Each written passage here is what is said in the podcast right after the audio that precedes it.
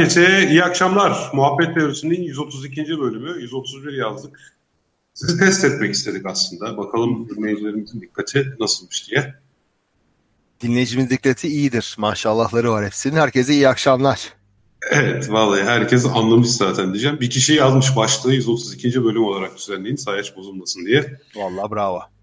Ee, vallahi biraz biliyorsunuz açık bilim için bir e, mekan e, oluşturmaya çalışıyorduk. Ben de ilk kez o mekandayım şu an. Oradan sesleniyorum. Odalar biraz büyük ve eşyasız olduğu için ses yankı yapıyor. Yankı problemini çözene kadar biraz geciktik dinleyicilerimizden. Özür dileriz. Evet. Ama buradayız şimdi. Hep beraberiz tekrardan. Böyle bir aradan sonra. Ne haber hocam peki? Ne var iyilik, ne yok? İyilik, sağlık valla. işte kışın tadını çıkarıyor muyuz, çıkaramıyor muyuz anlayamadım. Hala sıcak İstanbul'da havalar. Başka yerde nasıl bilmiyorum ama. Daha buraya kombi bağlanmadı. Gel bir de bize sor sıcak mı soğuk mu?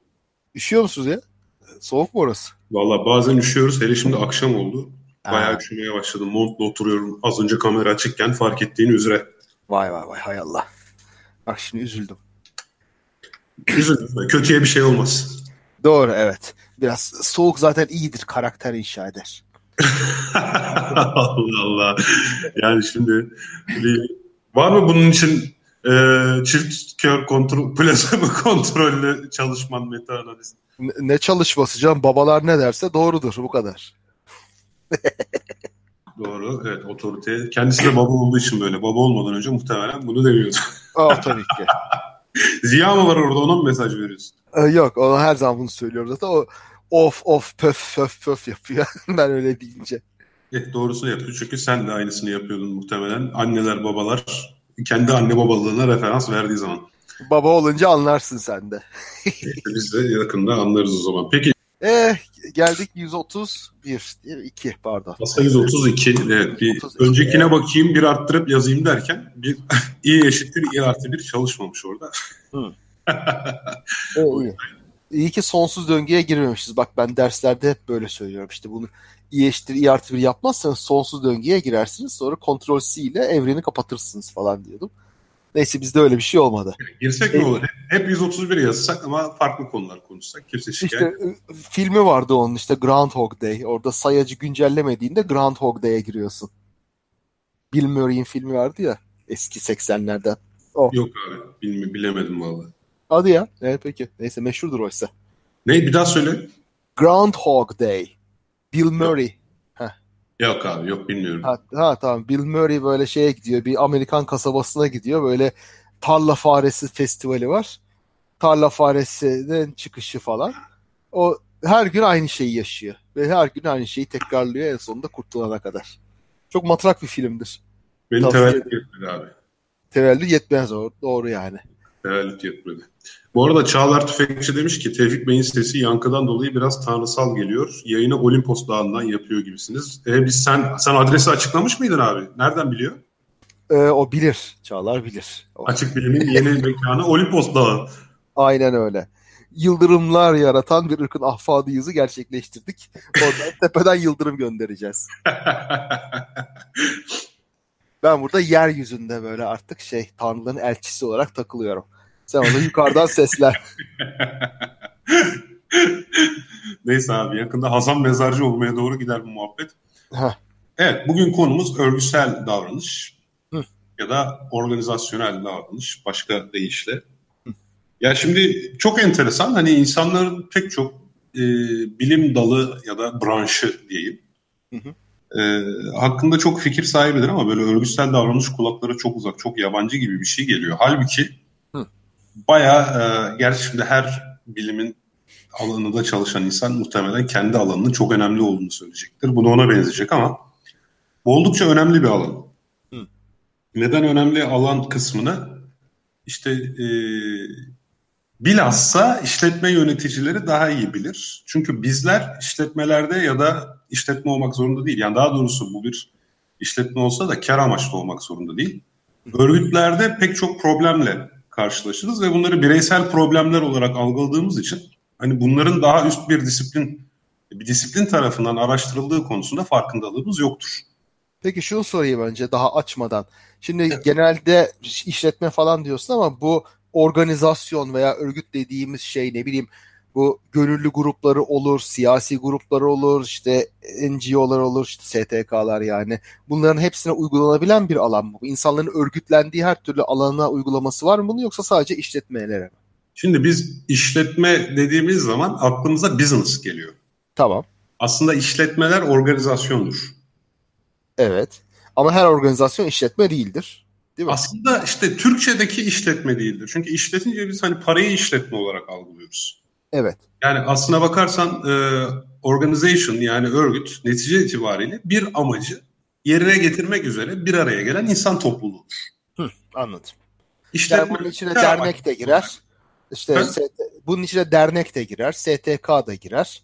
Abi hepsi muhabbet teorisiyle girer. Senle ben de şu an bir amacı bir araya yani yerine getirmek üzere iki kişiden e, müteşekkil bir örgütüz. Anladım. Tamam. Tüm Açık Bilim Podcast kanalının kişileri birer örgüt. Hı hı. Yani e, sonuç itibariyle öylesine başka geleneksel ya da kan bağı gibi bağlarla bağlı olmayan bir amacı yerine getirmek üzere bir araya gelen insanlarız. Tamam. Bu da bizi doğrudan bir örgüt yapıyor. İşte örgütü kar amaçlı bir yapıya kavuşturduğu zaman genelde buna işletme adı veriyoruz. Hı hı. Tamam mı? Yani business'a karşılık geliyor bir anlamda. Tamam. Ama ve lakin aslında temelde şöyle bir yaklaşım vardır. Yani işletme işte emek, hizmet üretir, karşılığında para alır. Dernekler dava üretir, hizmet üretir. Karşılığında o da para ya da emek alır ya da işte motivasyon alır. Yani bir şekilde exchange dediğimiz bir takas vardır. Bu takas amacıyla bir araya gelinir. Dolayısıyla tamam. takasın aracısı para olduğu zaman işletme diyoruz ama temelde bütün bu saydığımız örgütler hepsi e, birer bir anlamda işletmedir. Tamam. Netice itibariyle masrafları oluyor bunların ve masraflarını da bir şekilde kaynaklardan karşılıyor. Ha bu karşıladıkları para büyük olup kar olur ve bunu ortaklarına dağıtırsa işletme diyorsun. Dağıtmaz da kendine kullanırsa kar amaçlı olmayan işletme diyorsun, örgüt diyorsun. Yani düşündüğü zaman zaten hepsinin bir girdisi ve çıktısı var. Tamam. Peki şimdi işin davranış kısmına gelirsek herhalde bu örgütü oluşturan kişilerin birbiri arasındaki ilişkiler falan ve herhalde bir de örgütün amacına ulaşması için bu davranışları nasıl yönetmemiz lazım? Optimizasyonu falan gibi bir şey var değil mi? Aslında şöyle, e, insan bir makine part, yani belki de bu işin biraz tarihçesine dönmek lazım. Hı hı. Biliyorsun evvelden e, büyük ölçüde tarım ve zanaat vardı. Evet. Böyle e, yani örgüt dediğimiz şey daha çok ordular veya bir sarayın organizasyonu. Bunlar çok büyük örgütlerdi. Ordular çok büyük örgütlerdi. Yani şehirleri, kıtaları aşan yapılanmaları olabiliyordu. Ama bir şekilde bunların motivasyonu farklı. onlar da asker maaşı alabilirler. Bunun karşılığında iş görüyorlar, hizmet görüyorlar ama daha farklı motivasyonlarla hareket ediyorlar sonuç itibariyle.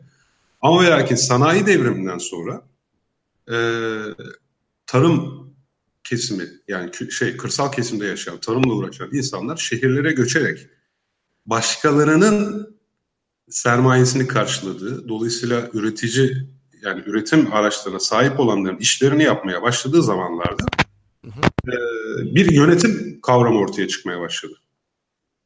Çünkü iyi kötü feodal düzende olay şuydu yani tarlayı sen köylüye veriyordun, o çalışıyordu, on, onun üzerinden vergi alıyordun. Ya da kölelikte zaten insan davranışı falan filan hak getire ya da insan yönetmek diye bir şey yok. Daha böyle çok daha basit emir komuta e, işleri üzerinde yürüyordu. İşte sanayi devriminin ilk zamanlarında da bu şekildeydi. Ama ve lakin 1800'lerin sonları ve 1900'lerin başlarında bu yönetim işinin e, bu kadar da nasıl söyleyeyim çala kalem olmaması gerektiği fikirleri ortaya çıkmaya başladı ve bu çok geç çıktı bak dikkatini çekerim yani. 18 bir, bir saniye şimdi işi netleştirmek adına bir sorayım. Şimdi evet. köle de çalıştırsan mesela piramitte dururken işi bir organize etmen gerekiyor. Neyin ne sırada yapılacağını, nasıl neyin paralel yapılacağını. Organizasyonel davranış bu değil. Çalışanların biraz böyle refahını gözetmek, mutluluğunu gözetmek demek oluyor herhalde. Öyle Doğru mu anladım? Şimdi öyle söylemeyelim de belki de çok daha doğru.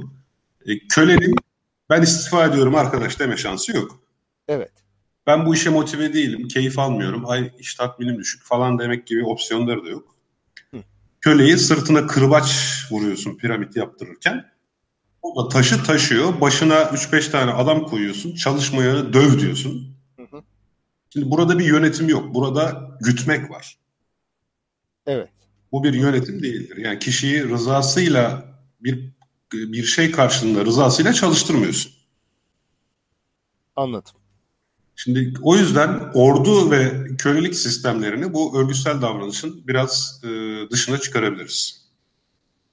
Şimdi burada bilimsel yönetim dediğimiz kavram ortaya çıkıyor. İşte 19. yüzyıl sonlarında Taylor'dur, El Mayo'dur bu gibi insanlar ya bu siz yönetiyorsunuz eyvallah da ya bu iş sanki biraz daha disiplinli olsa, biraz daha bilimsel olsa daha iyi olur gibi bir e, öneriyle ortaya çıkıyorlar. Hatta bu Taylor e, önemli bir mühendis kendisi.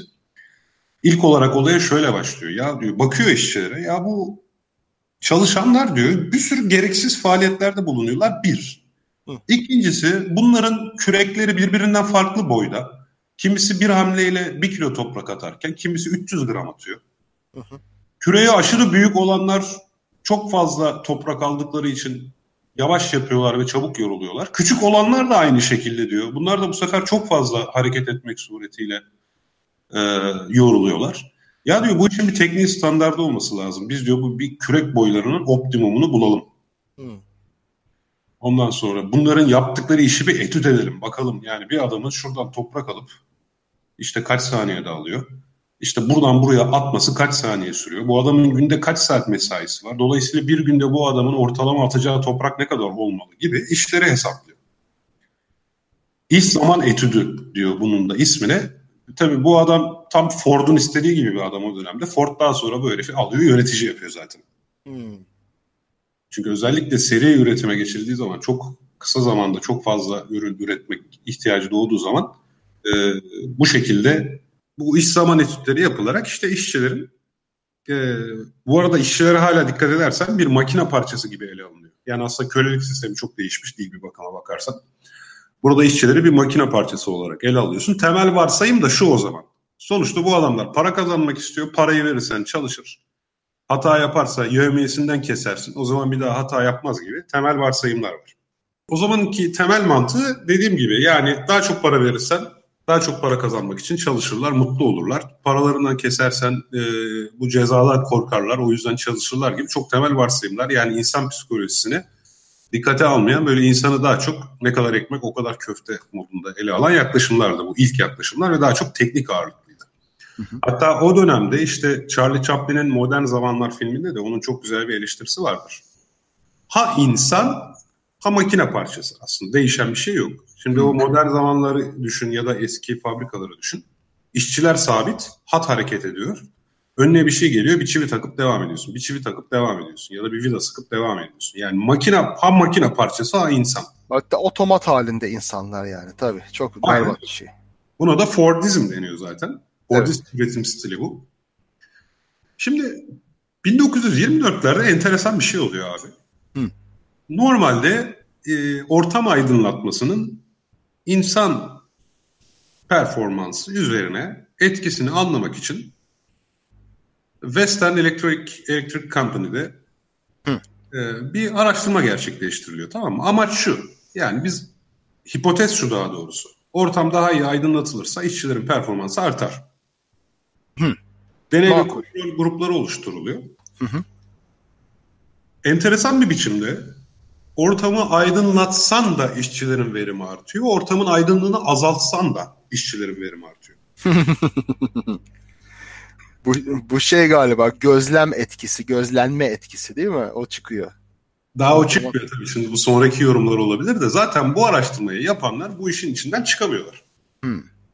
Tamam mı? Çıkamadıktan sonra işin içerisinde işte Mayo gibi e, örgütsel örgütsel yani örgüt, daha doğrusu işletmeye artık psikolojik yaklaşımlar ortaya çıkmaya başlıyor. O sırada Mayo ön plana çıkıyor. Bu onun gibi uzmanları katıyorlar ekibe. Hı. Uzmanlar şunu fark ediyor. Yani bir anlamda senin dediğine de karşılık geliyor ama e, çalışanlar kendileri için bir şeyler yapıldığını düşündükleri zaman Yaptıkları işe daha çok dikkat ediyorlar. Aa, anladım. Ya bir anlamda dediğine de karşılık geliyor aslında. Emre Yıldırım. Emre Yıldırım da bu konularda oldukça bilgili bir dinleyicimize benziyor. Arada bizde bize oradan hatırlatmalar yaparsa. Çok terimsel konuşmamaya çalıştığım için hepsine girmiyorum bu arada.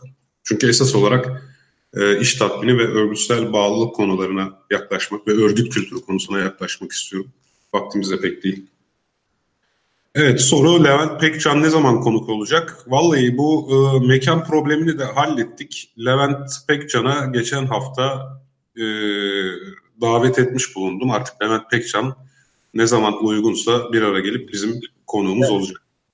Bu arada Mustafa Çelik Artvin'de tanıştı. Artvin daha doğrusu Olimpos'ta tanıştığımız Artvin'den bir fizik öğretmeniydi. O da buradaymış. Merhabalar kendisine. Merhabalar, hoş geldiniz. Evet, şimdi konuya devam edelim. İşte o zaman artık insanların e, psikolojileri hakkında e, insan yani örgüt yönetiminin insan psikolojisinden ayrı olamayacağıyla ilgili e, artık kesin olarak kanıya varılıyor. Ama bu sırada psikoloji bilimi de yeni gelişiyor biliyorsun o dönemlerde. Doğru, evet. Yani bilişsel... vesaireler o sıralarda başlıyor. Tabii daha ortada bu arada bilişsel psikoloji falan yok. Daha böyle işte kişilikler, karakterler falan. Zaten en çok ön plana çıkan meselelerden birisi işe uygun personel tedariki.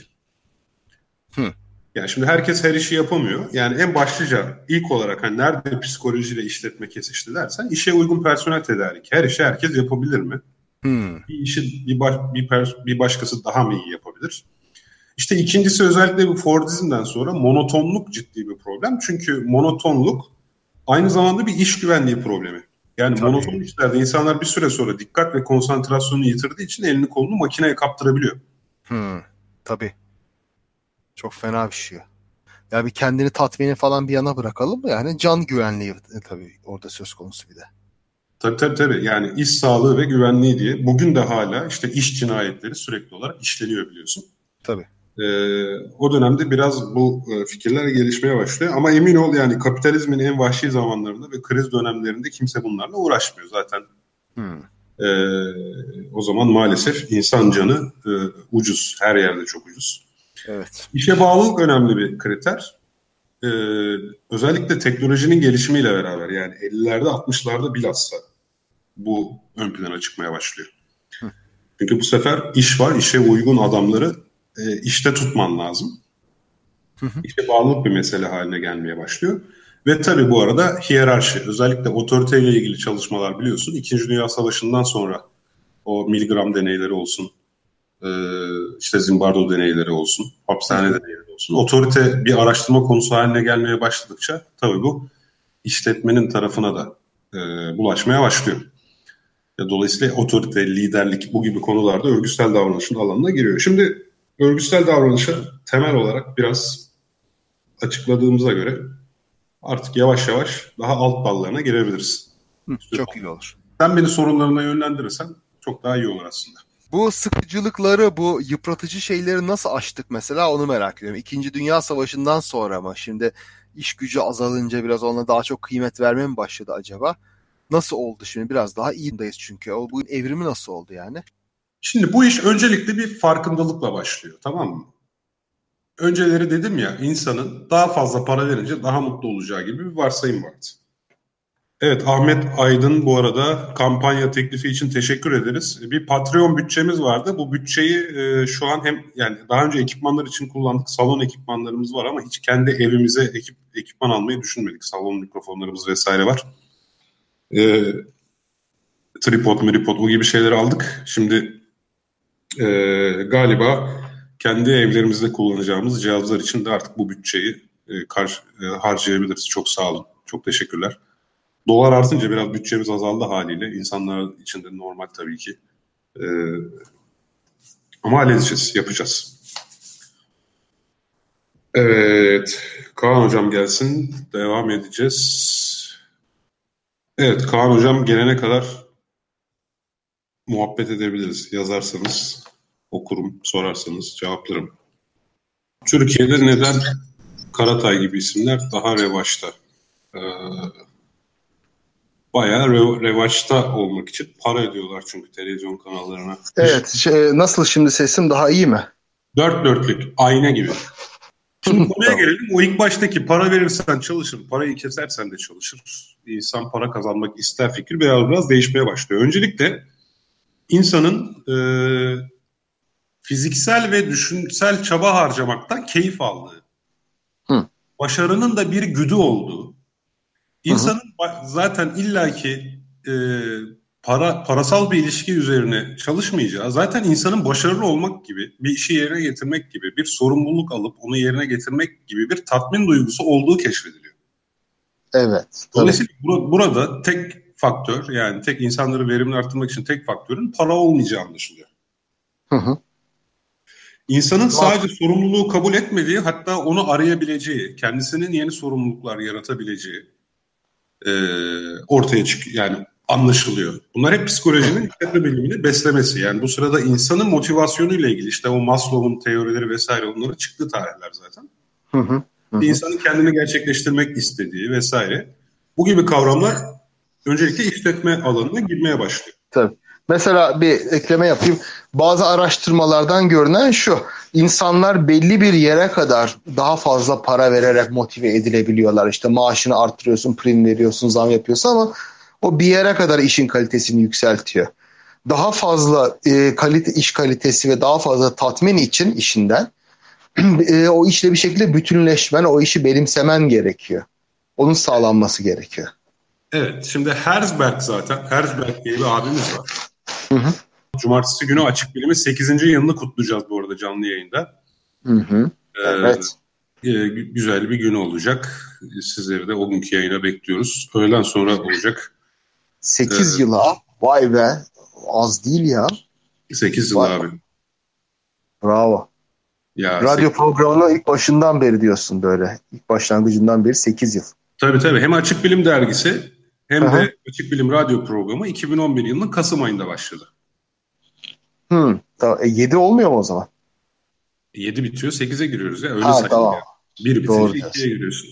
Bu hep çocuklarda da yaşını hesaplarken ciddi problem. Kaç yaşında? E, tab- tabii illaki. Yalnız herkes ses iyi şimdi diyor. Ha. Hadi bakalım. Şimdi şöyle e, ha ne dedik? İnsan davranışlarının önemi anlaşılmıştır dedik. Şimdi her Herzberg'e göre iş tatminini sağlayan faktörler zaten ikiye ayrılıyor. Hı hı. Bunlardan birincisi güdüleyici faktörler. Yani insanın daha çok motive olmasını sağlayan faktörlerken bir kısmı koruyucu faktörler. Bunlar ise iş insanları sadece işten ayrılmasını engelliyor. Hı. Ve çok ilginç tamam. bir şey söyleyeyim. Maaş güdüleyici bir faktör değil. Ha, evet. Çalışmalara göre. Maaş sadece insanın işten ayrılmasını engeller o kadar. Hmm. Bu çok önemli bir şey işte. Yani burada insanlara prim vererek, fazla para vererek daha iyi iş çıkarmaya çalışırsın, çalışıyorsan o zaman yanlış yapıyorsun demek oluyor bu herhalde.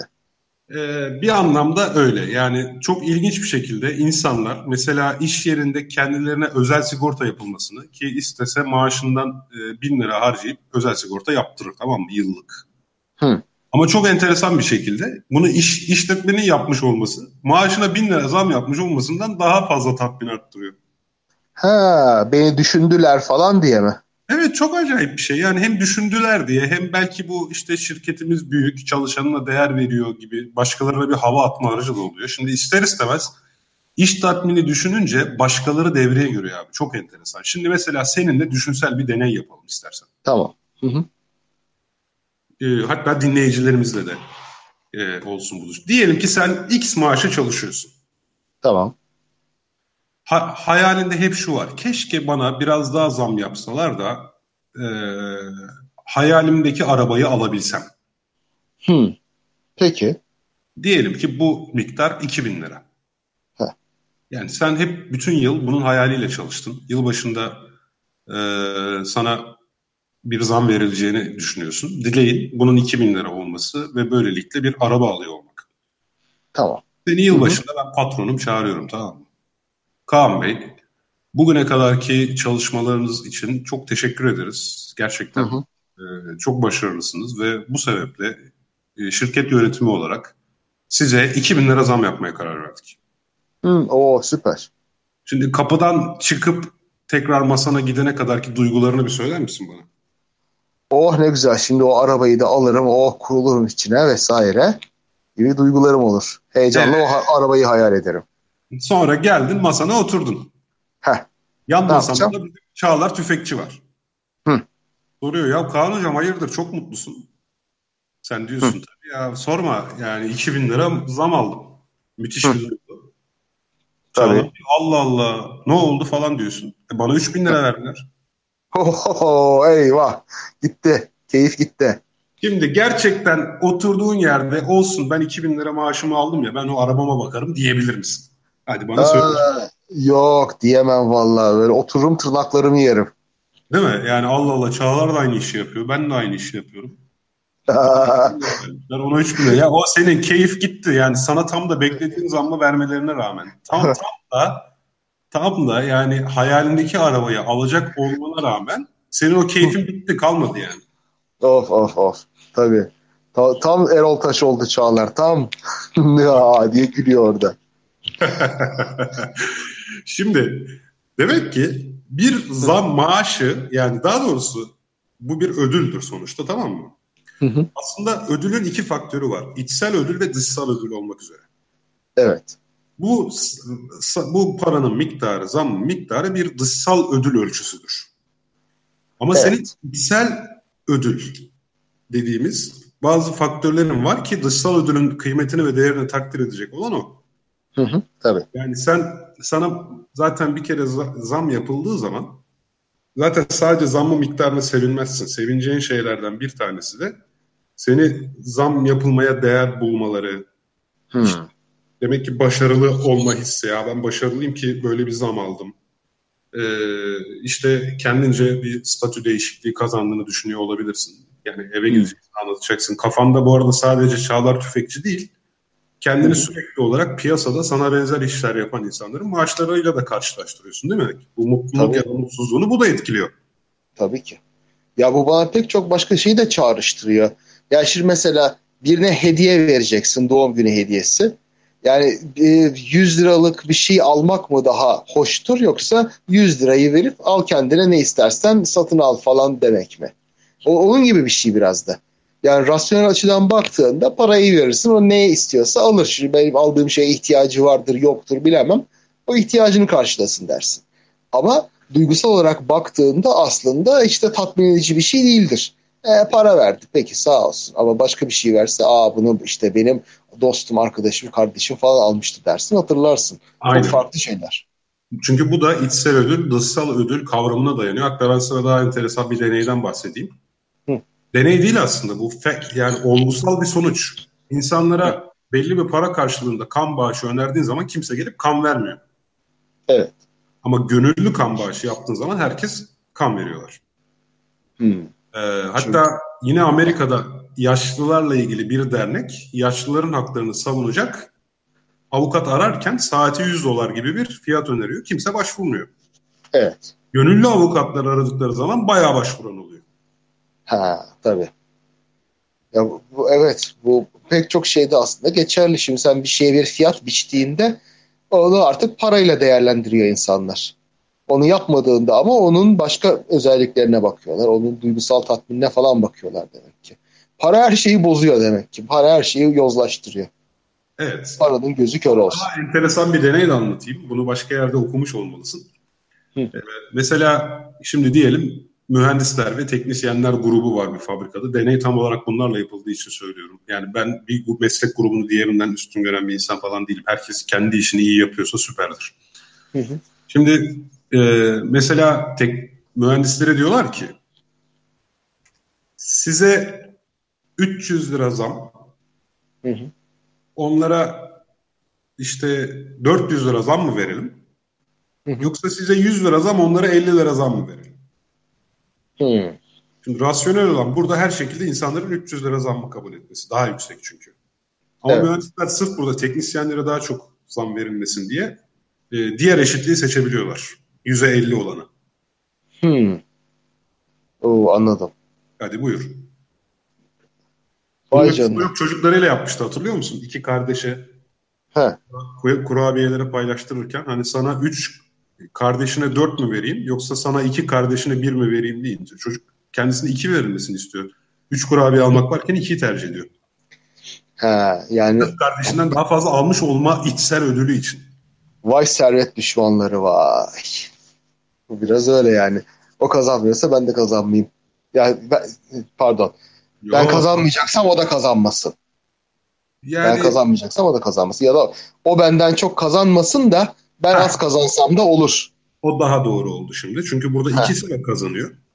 Evet. Ama mesela burada kişi kendini daha üstün gördüğü ki, yani kimsenin daha fazla kazanmasını istemeyeceği için daha az bir ödülle razı olabiliyor. Bu çok saçma. Hiç rasyonel değil yani. Evet. Ama işte ultimatum oyunu da rasyonel değil ama biliyorsun işte pek pek çok şeyin temelinde yatıyor biraz da bu ona benziyor.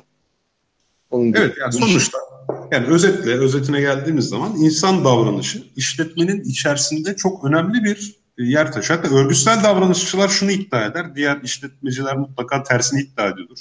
Pazarlamacılar farklı düşünüyordur. Finansçılar farklı düşünüyordur ama e, yönetim organizasyoncular için, örgütsel davranışçılar için zaten işletme dediğimiz bilim, alan, sanat her neyse yani sanat temelli bilim deniyor böyle şeylere. Yüzde doksanı aslında psikolojiden oluşuyor. Hı hı. Sadece yüzde onu işletmenin diğer fonksiyonları.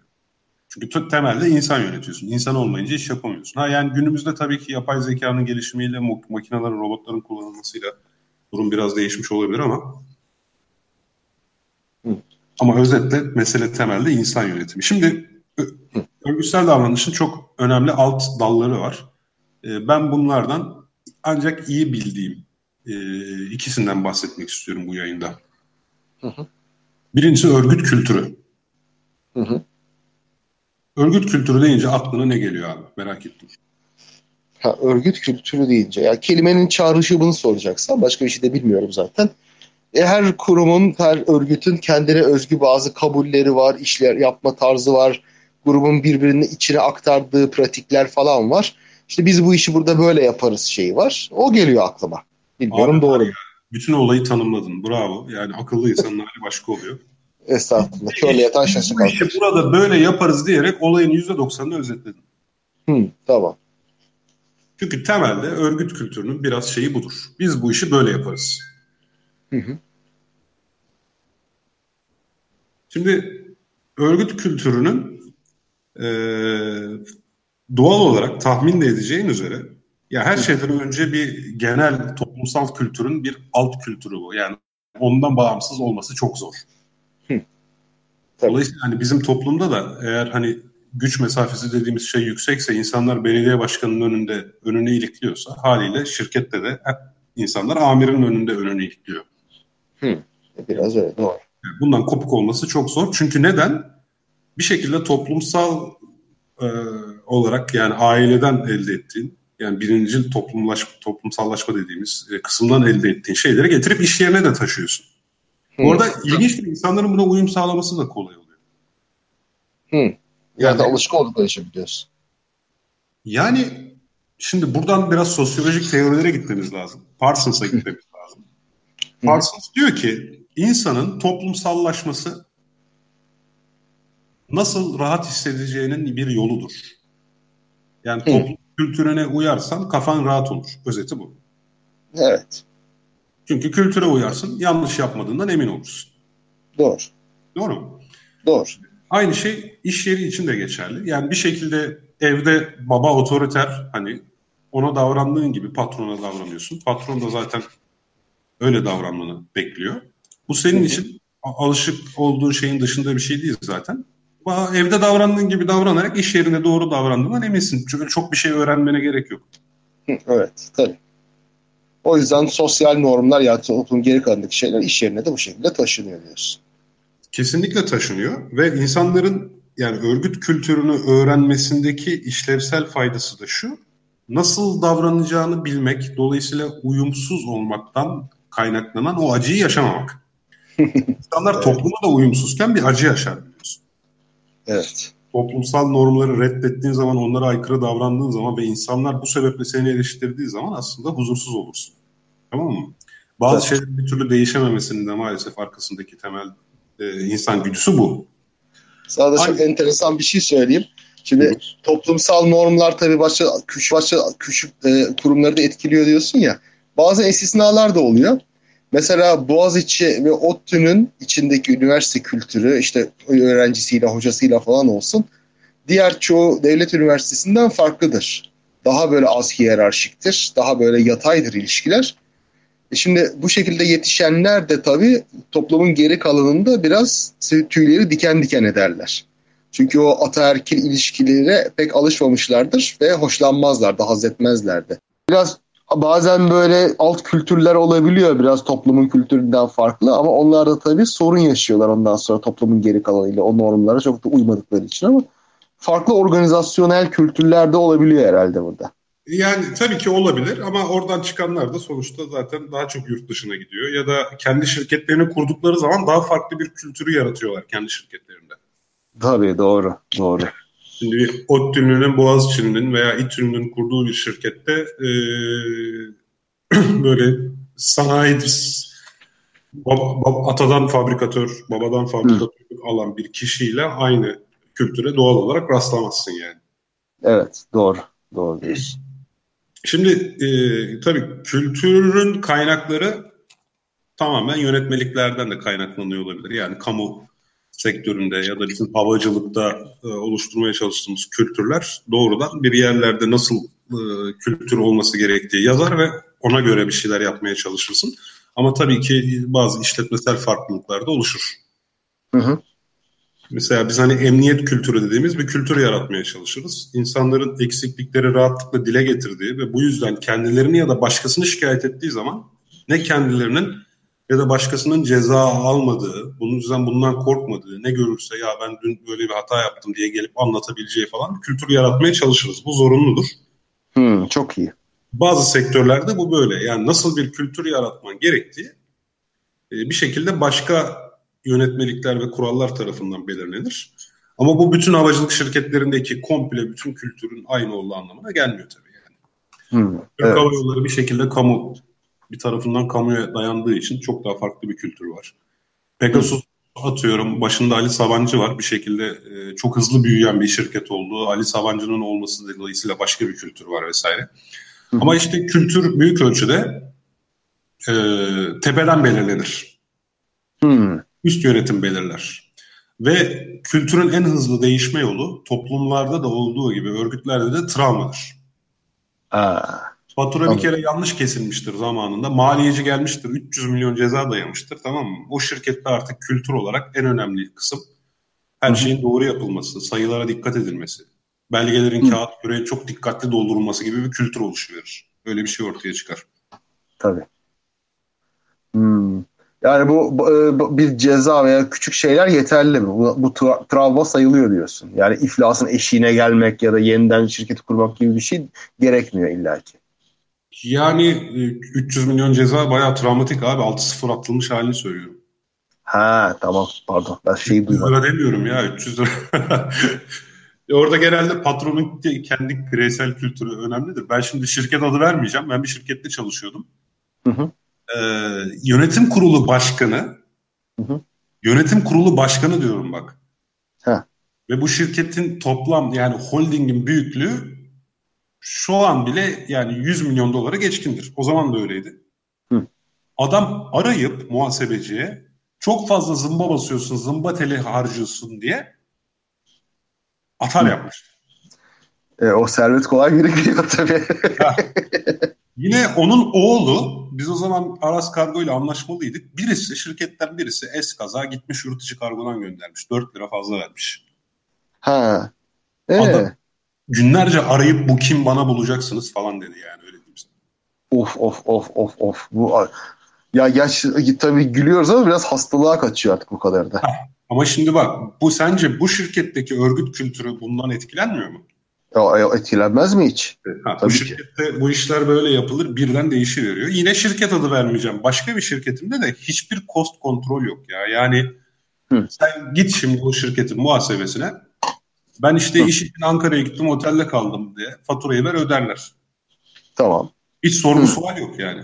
Gerçekten bir mi gittin bir iş için mi gittin böyle bir güven.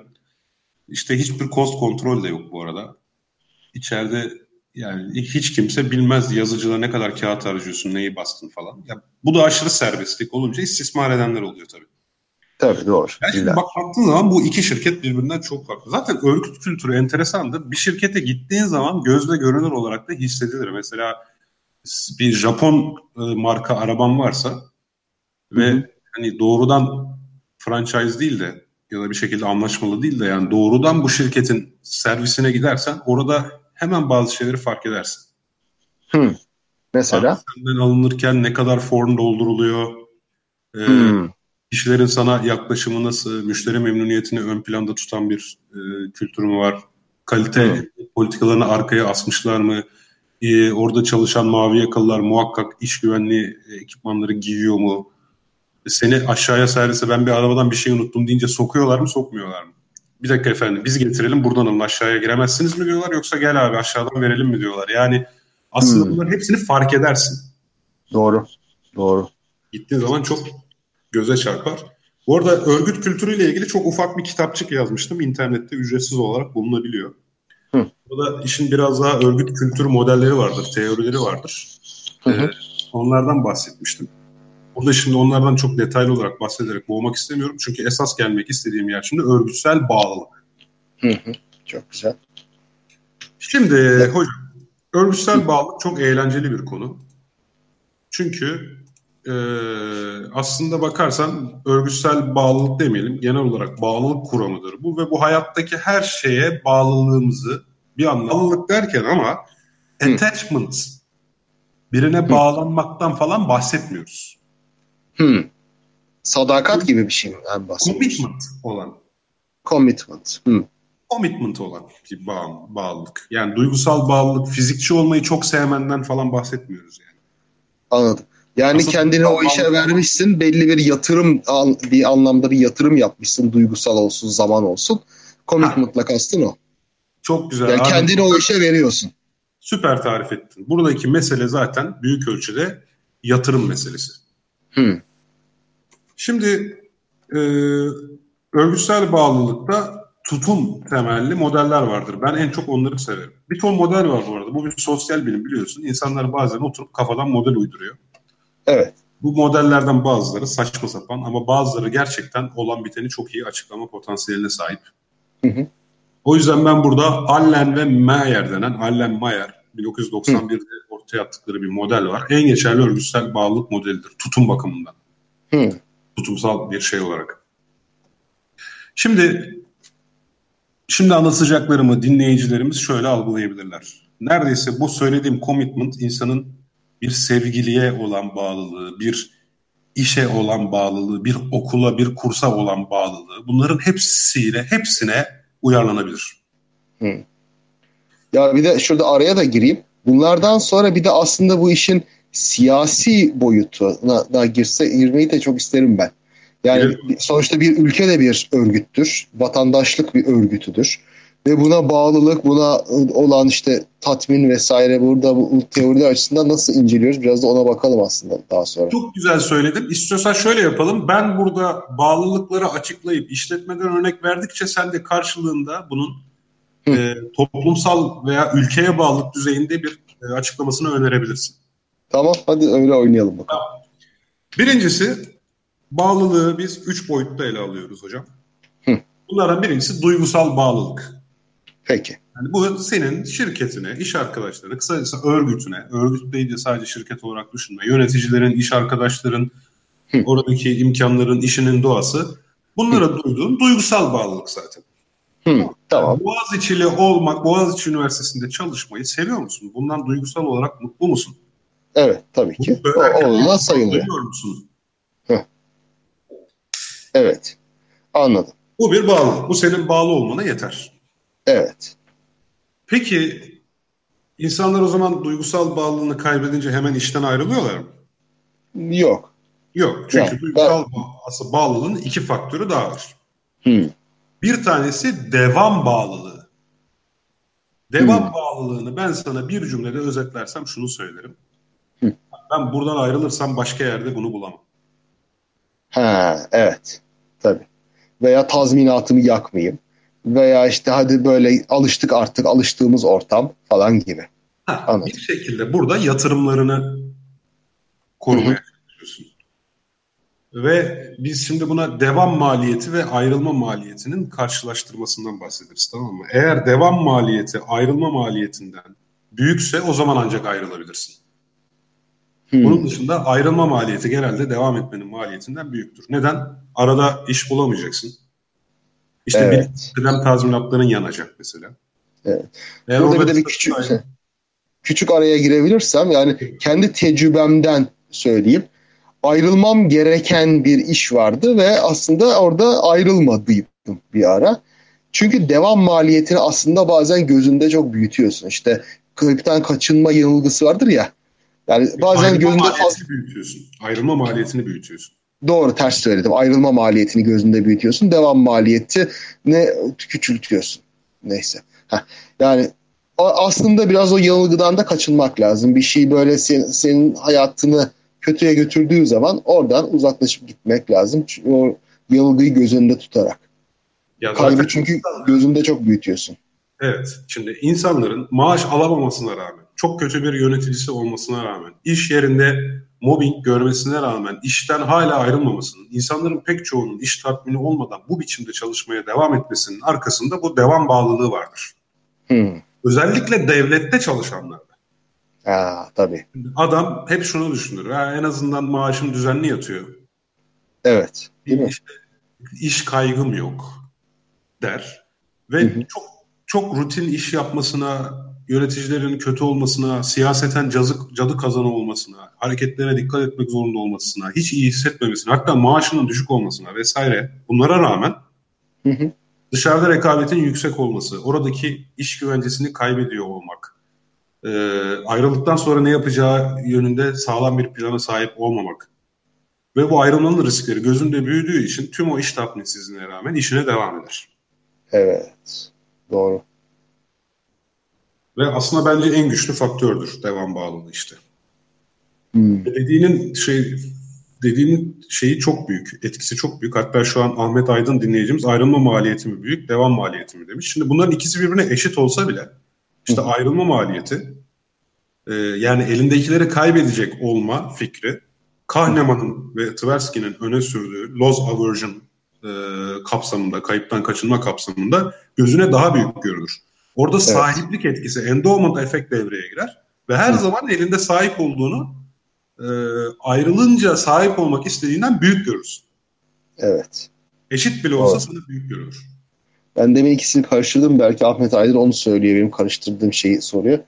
Ya, yani şeyi ayrılma maliyetini gözünde büyütür insan. Aslında olduğundan daha fazla zanneder. Kayıptan kaçınma yanılgısı sebebiyle. Evet. evet şimdi duygusal Anladım. ilişkilere gelirsek bu çoğu kötü giden ilişkiye rağmen insanların duygusal ilişkisine devam etmesinin de nedenidir. Gerek evlilik olsun gerek sevgililik olsun. Evet. Doğru. Ya bunca yıl işte bir arada kalmışız. Şimdi e, ayrılsam ben tekrar böyle birini sever miyim? Hı. Tekrar böyle biriyle bu kadar zaman yaşamak güçtür. Vesaire gibi sebeplerle insanlar ya da şey de şimdi gerçi o biraz norm, üçüncü bahsettiğim normatif bağlılığa da girecek ama ya ayrılırsam el ne der falan gibi faktörler de burada devreye girer. Yani insanlar onun duygusal yükünden de korkarlar. Hmm. Şimdi ülke olarak düşünürsek hatta sana örnekleri verecektin. Sonra hmm. mı verecektin? Sonra mı saklıyorsun? Yok şey yapalım lafı geçmişken şey yapalım devam edelim. Pek çok insan işte burada comfort zonunu kaybetmekten korktuğu için mesela şu an göç etmiyor. Evet. Ben evet. dışarı çıkmak isteyen çok kişi olduğunun farkındayım çevremde. Hı hı. Ama hepsi şunu düşünüyor. Ya şimdi başka yere gidersem buradaki rahat elde edemeyebilirim. Başka bir ülke, farklı bir kültür. Ee, ne bileyim. Yani her şeyi sıfırdan başlamak daha maliyetli olur gibi sebeplerle burada kalıyorlar. Mesela şu an burada kalmaktan çok hani duygusal hiçbir bağlılığı bu ülkeyle kalmamış insanlar var gerçekten. Evet. Çünkü iş, yaşam tatminleri düşük. İş tatminine karşılık yaşam tatmini diyelim buna. Gelecekle ilgili bazı belirsizlikleri var. Ee, ama devam bağlılığı sebebiyle kalıyorlar. Aslında Hı. orada biraz da normatif bağlılık dediğimiz yani bu bağlılığın üçüncü boyutu devreye giriyor. Hı hı. İşte normatif bağlılık da bir yerden ya bana yakışmaz, ayrılamam, yarı yolda bırakamam işletmemi. Hı. Patronlarım şimdi bana zor zamanlarımda yardımcı oldular. Ben şimdi nasıl gidip başka şirkette çalışırım? Bu biraz duygusala da girmiyor ama. Yani duygular sebebiyle böyle düşünüyor. Yani bana yakışmaz vesaire. Ya duygusalı daha çok sevmek, nefret etmek ekseninde ele alıyoruz. Burada normatif yani ahlaki evet. ya da e, el alem ne der? E, ayıp olur bilmem ne gibisinden bir şey. Anladım. Yani, evet mesela ilişkiye vurursan insanların çoğu neden boşanmıyor? Normatif sebeplerle. Hı. Evet anladım. Yani o duygusaldan farklı. Adamı adamdan nefret edersin. Bak duygusal bağlılığı yok. Tamam mı? Hı hı. Adamdan, kadından nefret edersin. Ee, aslında hatta devam bağlılığı da olmasın. Ayrılırsan çok rahat olacağını da biliyorsun. Hı hı. Ama gel gelelim normlardan yani toplumsal normlardan korkuyorsun. Bu tamamen bir normatif bağlılık özelliğidir. Tamam. Ya şimdi tamam ben bu üçünü anladım. Duygusal bağlılık, devam bağlılığı, normatif bağlılık ama her şey yolunda. Hiçbir şikayetin yok. Onu orada devam ediyorsun. Bu hangi şeye giriyor ben onu anlamadım yalnız. İşte üçü, üçü beraber var. Üçü de var sende demek. Ne bileyim. Yani şimdi her şey yolunda bir sorun yok. Ama özellikle bayılmıyorum orada olmaya. Ama her şey iyi gidiyor. O zaman seni orada tutan şey ne? Hiçbir şey niye değişsin? Yani buradaki bağlar herhalde bir şeyin değişmesi gerektiğinde seni orada tutan bağlar gibi mi? Anlayacağız bunları aslında. Ee, şöyle düşünelim. Aslında bunlara duygusal olarak bağlılığın zedelenmesi, normatif bağlılığı yok. Böyle de diyemeyiz de. Ya bilmiyorum hiçbir soruyu değerlendirmemiştim. Yani sonuçta şu, bu örgüsel bağlılığın yaklaşımı şöyle. Mesela bir örgüsel bağlılık ölçeğiyle senin örgütüne olan bağlılığını ölçmeye kalktığımız zaman bir takım tutum ifadeleri var bunun içinde. Sen katılıyorum, katılmıyorum diyorsun. Ve bunun sonunda senin duygusal bağlılık puanını, normatif bağlılık puanını falan elde ediyoruz. Yani senin dediğin gibi bunların hiçbirisi olmadan ben burada devam ediyorum. Her şey güzel gibi bir durum yok. Arka planda ölçmeye kalktığın zaman Hı. aslında adamın bu puanları yüksek çıkıyor zaten. İşini seviyor. Peki. Or, e, oraya yani e, aslında her şey yolundaysa seviyorsa zaten yani bu bir duygusal bağlılık yüksek demek. iki devam maliyeti gayet düşük demek. Ayrılma maliyeti yüksek olacak demek. Adam seviyor zaten. Orada da her şey yolunda. Başka bir yere giderse bir sürü belirsizlikle karşılaşacak. Hı hı. Anladım. Ee, üçüncüsü de zaten normatif. Belki burada bir normatif bağlılık hiç yoktur. Olmayabilir. Hı. Evet. Peki anladım. Çok güzel. Yani burada daha çok insanları orada tutan şeylerin boyutları bunlar. Yani bir insanı Hı. bir örgüte bağlı tutan şeylerin boyutları. Hı. Mesela oy verme davranışında da bu bağlılıklar tabii yine geçerli. Çünkü verdiğin partiye bir örgütsel bağla bağlısın. Ve bazen nefret etsen de böyle işte belki normatiflikten belki devam bağlılığından aynı yere devam, oy vermeye devam ediyor olabilirsin. Yani nefret etmesen de böyle kızdığın şeylerde bile. Pek çok insan normatif e, bağlılık gösteriyor hatta orada. Yani Hı. ben şucuyum, ben bu partiye veririm. Başka partiye Hı. gitmez. İster evet. duygusal olarak nefret etsin, ister şey yapsın. E, isterse yani devam ayrılma maliyeti gibi şeyler söz konusu değil orada zaten. Ama evet pek çok insan normatif olarak bir bağlılık gösteriyor Hı. partilerine. Özellikle ideolojik bağlar normatiftir zaten düşündüğünüz zaman. Doğru. Ayrılma maliyeti ne bileyim e, daha önce oy verdiğin parti yerine başka bir partiye oy verirsen o yeni partinin politikaları tarafından yönetilme maliyeti var ama o ne kadar maliyet, ne kadar yani, duygusal onu ben ayırt edemiyorum şu anda. Tam direkt uygun şey yapamayabiliriz. Hani insanın parti üyeliğini bu kapsamda belki değerlendirebiliriz ama oy verme davranışı biraz yani işte evet. boşluklar yaratıyor sanki bunu uygulamaya kalktığımız zaman. Anladım. Anladım. Peki.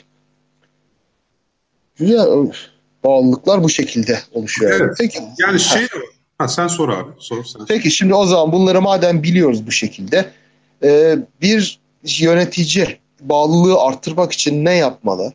Veya işte birisi ne bileyim bir çalışan kendi bağlılığını arttırmak için ne yapmalı? Yani art, ya bir şey yapmalı mı falan ne dersin bu konuda bir şeyler var mı? Şimdi öncelikle yönetici için baktığı zaman iş tatminini arttırmak tabii ki her şeyden önce. Şimdi iş tatminini etkileyen faktörler de ama tabii değişiklik gösterdiği için bunların bağlılıkla olan ilişkileri de birbirinden farklılık gösteriyor. Şimdi bazı işlerin doğası o işi sevmenize müsaade etmez. Tuvalet temizlemenin sevilecek bir tarafı olamaz. Evet. Ya da madende e, yerin kilometrelerce altında çalışmak işin doğası yani işin doğasını değiştiremezsiniz. Yapılış biçimini değiştiremezsiniz bazı noktalarda. Ee, ama işte ancak insanlara e, maaş gibi koruyucu faktörler. Bak az önce aslında aynı yere geliyoruz. Hani demiştik ya bazı faktörler insanı sadece işte tutar diye. Evet. Çünkü bu faktörler sizin devam bağımlılığınız, bağlılığınızı arttırır. Duygusal bağlılığınızı değil. Hı. İnsana daha fazla maaş verirsen adamın başka yere gitmesini engellersin. Çünkü adamın ayrılma maliyetini yükseltirsin. Evet. Ama ne yaparsın? İşte Google falan yapıyor ya iş yerine langırt koyuyor, bowling koyuyor. İnsanlar diyor ki sen canının istediği zaman iş yap. Bu mesela aynı zamanda hem yani bu duygusal bağlılığı da arttıran bir şey. Sadece evet. devam bağlılığını değil, duygusal bağlılığı da arttırabilirsin. İş ortamını daha, işin doğasını, iş ortamını sevilecek hale getirirsin. İşte insanlara e, özel sigorta yapmak, çeşitli haklar vermek, çocuklarının okul masraflarını karşılamak. Avrupa'da çok sık yapılır bu. Hı hı.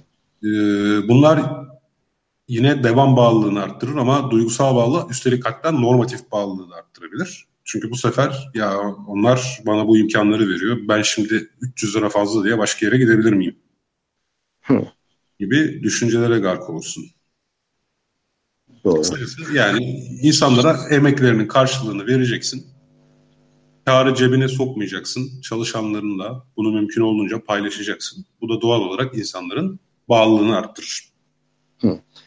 Peki diyelim işte bir şekilde bir çalışansın ve hoşlanılmayacak bir işte çalışıyorsun. İşte dediğin tuvalet temizleme olsun, madencilik olsun falan. E şimdi e, burada kendi hayatını daha çekilir kılmak için yapabileceğin şeyler nedir? Bununla ilgili bir öngörü var mı bu teoride? Ya şimdi kendi hayatın örgüt kapsamından çıkıyor aslında biraz artık o yaşam tatmini. Ha, e, doğru. Örgüt teorisine haklısın girmiyor. Neyse yani bu bu bana bir şey okuduğum başka bir şeyi hatırlattı da o bakımdan söyledim. Şimdi e, e psikoloji kitaplarında özellikle Csikszentmihalyi'nin kitabına bakıyorum şu anda elimde o vardı onu hatırladım. Bir çalışanı burada anlatıyor. Orada bir fabrikada bir teknisyen, basit bir teknisyen sadece. Bütün diğer çalışan arkadaşları böyle işten çıkıyorlar. Artık yorulmuşlar. Bir makinenin çarkları olarak çalışmaktan yorulmuşlar. Gidiyorlar. Biralarını içiyorlar falan. Bu adamcağız böyle fabrikanın her şeyine koşuyor. Her türlü makineye bakıyor. Her türlü bozukluğu gideriyor. Herkesin yardımına koşuyor. Ve e, farklı bir ruh haline giriyor bu şekilde. İşinden aldığı tatmin olağanüstü derecede artıyor bu yaptığı sayesinde. Mutlu oluyor aslında yani bu yaptığından. İşin kendisi çok mutlu edici olmasa da. Şimdi şu açıdan söyledim bunu. Bazı işler evet tabiatı gereği keyifli iş olmayabilir tuvalet temizlemek gibi. Şimdi hayatta böyle tuvalet temizlemeyi bir iş olarak yaptığımı iddia etmeyeceğim. Ama zannediyorum ki bazı tuvalet temizleyicileri vardır ki orada tuvalet, temizlediği tuvalete değil temizledikten sonraki haline bakarak mesela tatmin bulabilir. Ne kadar güzel yaptım gibisinden. Olduğunu tahmin ediyorum yani. Başka her türlü çekilmez işte de böyle bir şey olabilir. Bu da belki işte değiştiremeyeceğimiz durumlarda hayattan tatminimizi arttırmak için yapabileceğimiz bir zihin hack'i olabilir. Zihnimizi hackleyeceğimiz bir şey olabilir aslında. Evet, evet. O biraz ama işte kişisel disiplinle e, alakalı evet. bir şey. Hani mesela o çok tatmin alan tuvaleti temizledikten sonra bakıp ona keyif alan bu mesleği bu şekilde sevilebilir hale getiren kişiye gel abi sana hem bin lira daha fazla verelim hem şu masa başı işi yap dediğinde gelecektir diye tahmin ediyorum. Hmm. Olabilir. Olabilir tabii. Ya ama mesela onda da mesela iş kendi işini tatmin edici bir şekilde yapmanın bir yolunu bulacağını tahmin ediyorum. Çünkü bir kere o disiplini bir elde etti mi? Çünkü masa başı içinde de sıkılan pek çok insan tanıyoruz böyle bıkan, yorulan, eden. E tabii. Ve, ve yani bu tür numaralarla belki bu e, işi daha keyifli hale getirmek de mümkün olabiliyor bazen bazı ya insanlar için. Da, galiba bunun bir formülü olduğunu söylemek zor. Herkes galiba kendi işinden yolunu bulmak durumunda gibi geliyor bana. E biraz öyle tabii. Biraz öyle evet. Yani bir işi nasıl daha zevkli hale e, getirebileceği herhalde biraz kişisel özelliklerinle de alakalı bir şey olmalı. Mesela bazı insanların tekniği şu şekilde ki bu benim bir süre tekniğimdi. Hı hı. Hayat tatminimin esas kaynağını iş olmaktan çıkardım. Hı hı. o işi kendimin bir para kazanma yolu olarak düşündüm. Hayatta başka alanlara, hobilere yöneldim. Hayat tatminimin esas kaynağı o hobiler oldu. Böylece iş beni sıkmış sıkmamış umurumda olmadı. Anladım. Yani Bu da hayat... güzel bir taktik. Efendim? Bu da güzel bir taktik. Ha yani evet. Hayat tatmini kaynağını iş haline getirirsen işteki sıkıntılar e, hayatını olumsuz etkilemeye başlar. Hı hı. Mesela ben birçok kamuda çalışan arkadaşıma bu tavsiyede bulunuyorum. Hı. Kamuda çalışıyorlar. Çok sıkıcı. Atıyorum vergi e, işte gider müdürlüğünde vergi dairesinde çalışan bir arkadaş. Veya evet. bir banka gişesinde çalışan bir insan. Şimdi Doğru. zaten bu kişiler işlerinin doğasından tatmin olmazlar. Daha çok eğer iş tatminleri yükseksek, iş tatmini kaynağına baktığın zaman genelde işte büyük kurumun sağladığı benefitler dediğimiz avantajlar ve iş arkadaşları olur.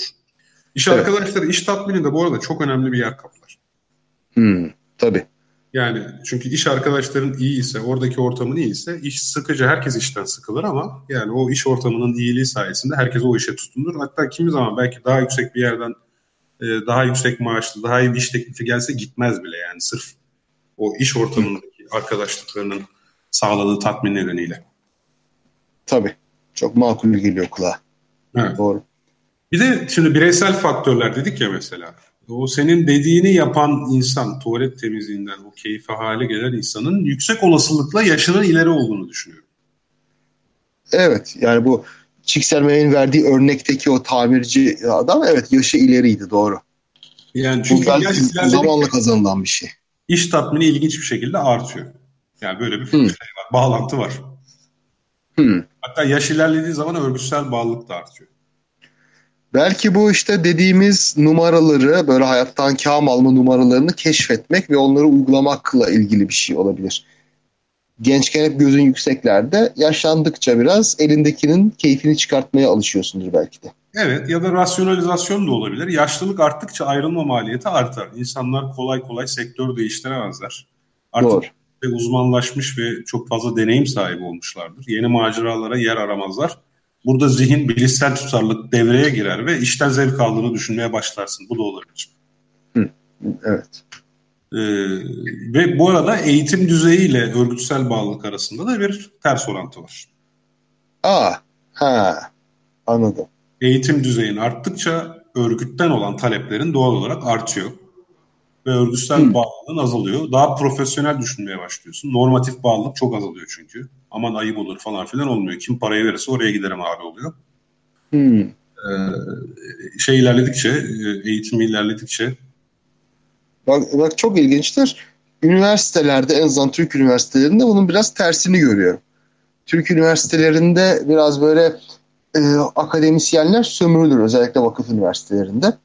Ama yani idare eder otururlar katlanır otururlar çoğunlukla. Pek böyle bir şey yapmazlar ama tabii nereye gitsen aynı şeyi bulacağının idraki de olabilir bu farklı bir şey e, yapmayıp işte ileri yaşa kadar doktora yapıp ondan sonra başka yeni bir işe geçmenin zorluğu da olabilir. Bu onu bilemiyorum.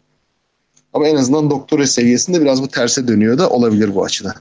Ya şimdi senin bu itirazınla beraber aslında e, örgütsel davranış araştırmalarındaki bir probleme değinmek istiyorum. Hı. Tabii şimdi mesela akademisyenler arasında ölçünce bu tam tersi çıkabilir. Sonuçta bu gibi araştırmalarda bir örgütte ya da bir sektördeki insanları alıp yaşlarına bakıp analizleri o şekilde yapıyorsun. Evet. Ve pek çok örgütte benim dediğim gibi çıkıyor. Mesela benim e, yüksek lisans tezim uçak teknisyenleri arasında iş tatmini araştırmasıydı. Hı hı. E, pek çok şeye göre e, farklı çıktı benim bulgularım. Hmm. Çünkü bende çok önemli başka faktörler var. Ne bunlar? Birincisi pek çoğu asker kökenli. Adamların Hı. emeklilikten sonraki işi bu. Aynı zamanda emeklilik maaşları var. Tabii. Bu işi yapmak kuru. farklı. Yani bunlar her şeyi değiştiriyor. Örgütsel bağlılık biçimini de değiştiriyor. Ha, tuzu işte, kuru olma durumu diye belki özetleyebiliyoruz burada. İşte de, e, şey ayrılma maliyetinin de düşük olması gibi bir şey demek ki bu yerde.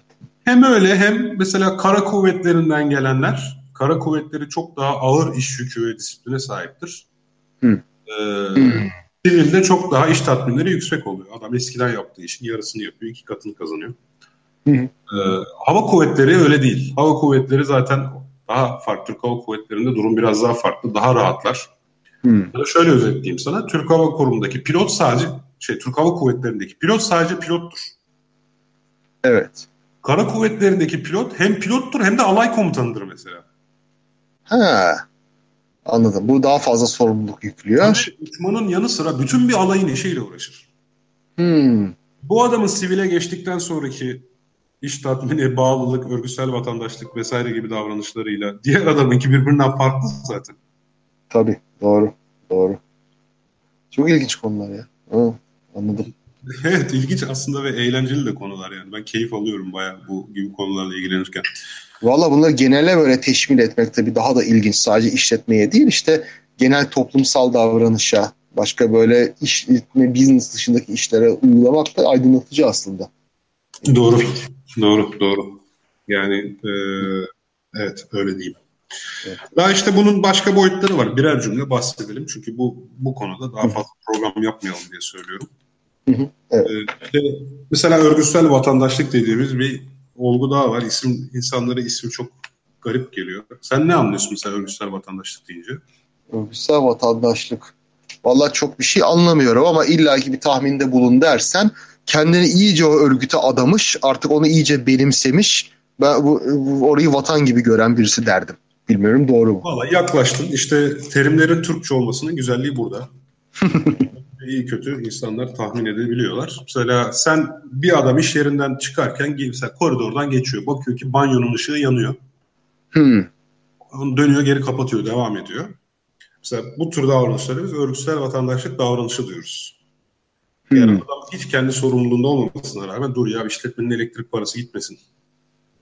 Anladım. İşte, bir benimsemiş yani iyice benimsemiş onu. İyice benimsemiş, kendini adamış aynen. Yani orası bir örgüt ve oranın vatandaşı. İşte bir anlamda bunu ülkeye uyarlamak çok daha kolay. Çünkü bu tam tersine ülke kavramından, siyaset kavramından örgüte transfer edilmiş bir kavram. Hmm. Siyaset alanından. Anladım. Ha, çok güzel.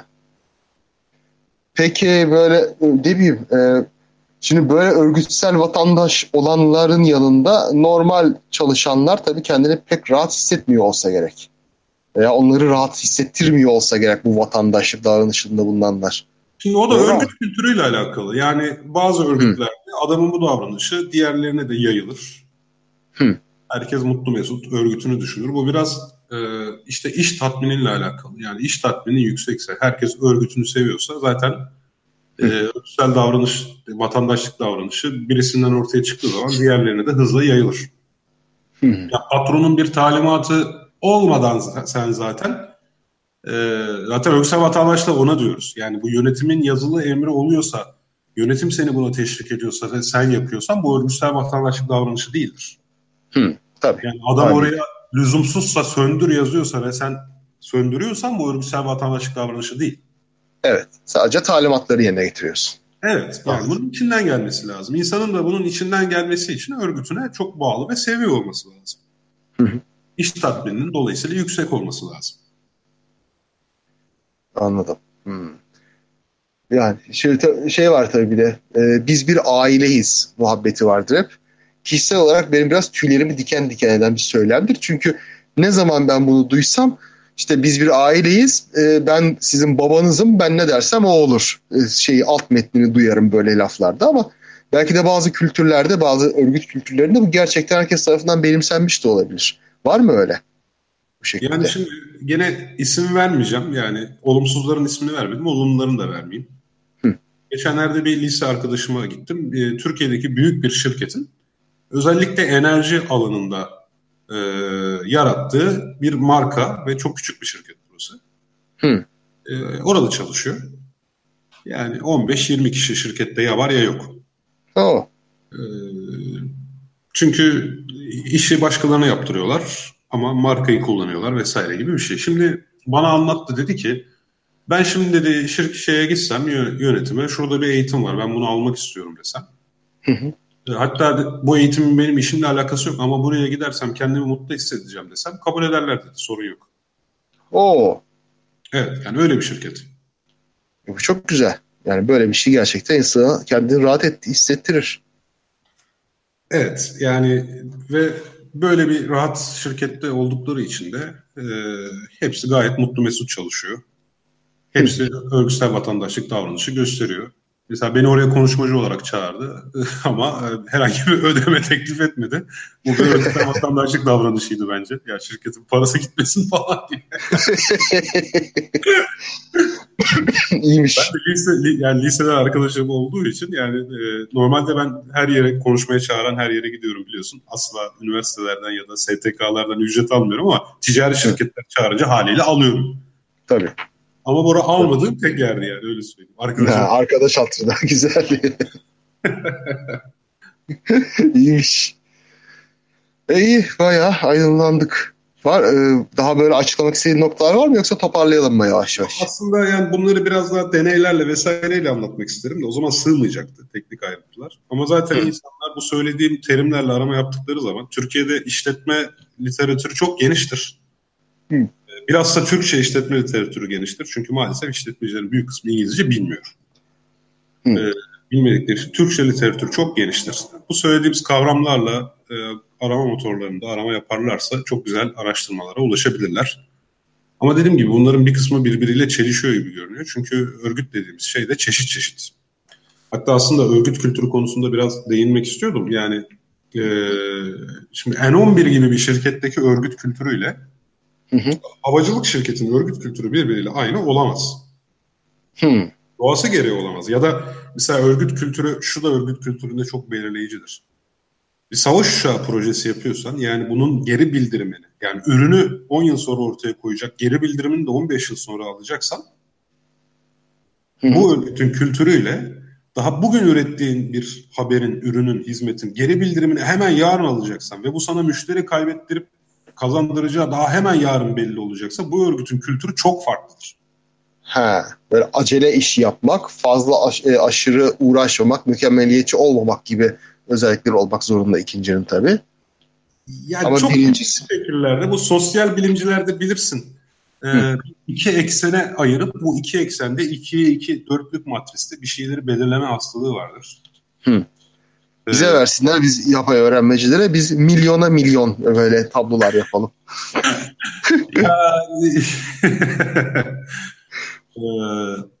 Neyse işte Belki tamam, de geçiyorum. ayrılmıyordur. Yani sonuçta bir yerde bunu e, sınıflamak lazım. Bu decision tree'yi azaltmak lazım. E, tabii doğru. Yani hani en nihayetinde. Ama mesela en azından bir örnek vereyim. Çünkü bunu söylemezsem içime e, dert olacak. Tabii buyur.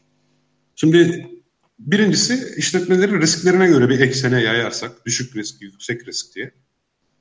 İşte bir eksene de yavaş geri bildirim, hızlı geri bildirim dersek mesela bu çalışmayı Deal ve Kennedy adlı e, iki bilim insanı yapmıştı. İşte düşük riskli olan ve yavaş geri bildirim olan kültürlere süreç kültürü diyoruz. Devlet, kamu. Yani risk, her şey kuralına göre belli zaten. Sen istesen de yüksek riskli bir iş yapamazsın. Yazılı olanı yapacaksın zaten. Evet. Bildiriminde yavaş yani geri bildirim yavaş. Öyle hemen yarın müşteri kaybettim falan gibi bir durumun yok. Buralar süreç kültürüdür. İşler hep süreçler tanımlanmıştır. Süreçlere göre yapılır zaten. Birine gidip yeni bir fikir önerdiğin zaman abi yapılabiliyor mu? Git mevzuata bak falan der. Hı hı. Ee, yavaş geri bildirim olup yüksek riskli olanlarda mesela şirket üzerine kumar oyna kültürü denir ona.